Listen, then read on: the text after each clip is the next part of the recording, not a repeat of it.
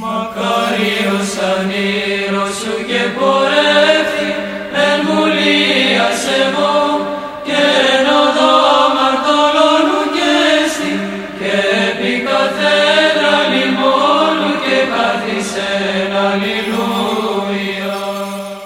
Βασιλεύ ουράνιε παράκλητε το πνεύμα της αληθείας, ο πανταχού παρών και τα πάντα πληρών, ο θησαυρός των αγαθών και ζωής χορηγός, ελθέ και σκήνουσον εν ημίν, και καθάρισον ημάς από πάσης κυλίδος και σώσον αγαθέτας ψυχάς ημών. Καλή σας ημέρα, αγαπητοί μου αδελφοί.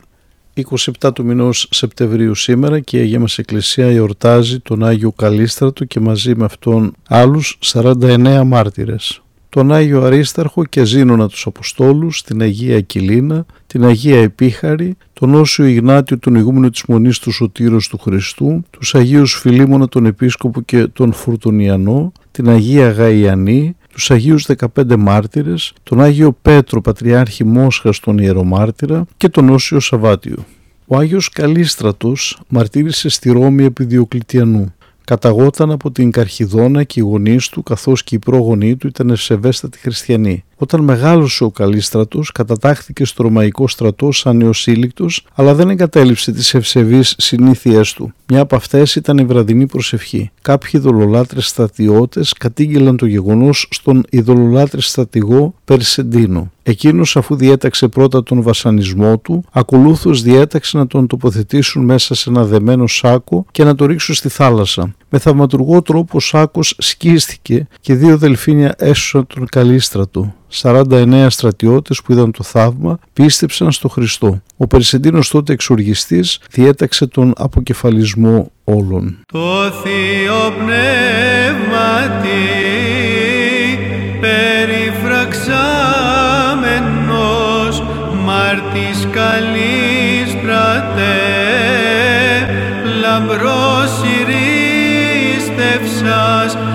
καταβαλών τον δυσμένη σοφία των σων αγώνων όθεν και προσήγαγες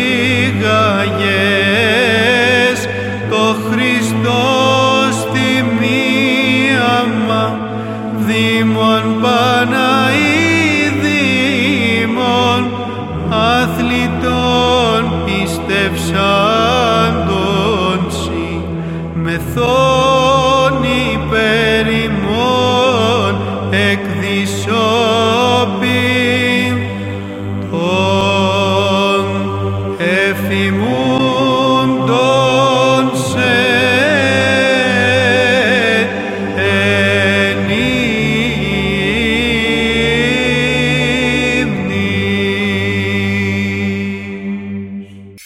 Χριστέ το φως του αληθινών, το φωτίζον και αγιάζον πάντα άνθρωπον ερχόμενων εις τον κόσμον, σημειωθεί το εφημάς το φως του προσώπου σου, ή να εν αυτό ψώμεθα φως το απρόσιτον και κατεύθυνον τα διαβήματα ημών προς εργασίαν των εντολών σου, πρεσβείες της Παναχράντου σου Μητρός και πάντων σου των Αγίων. Αμήν.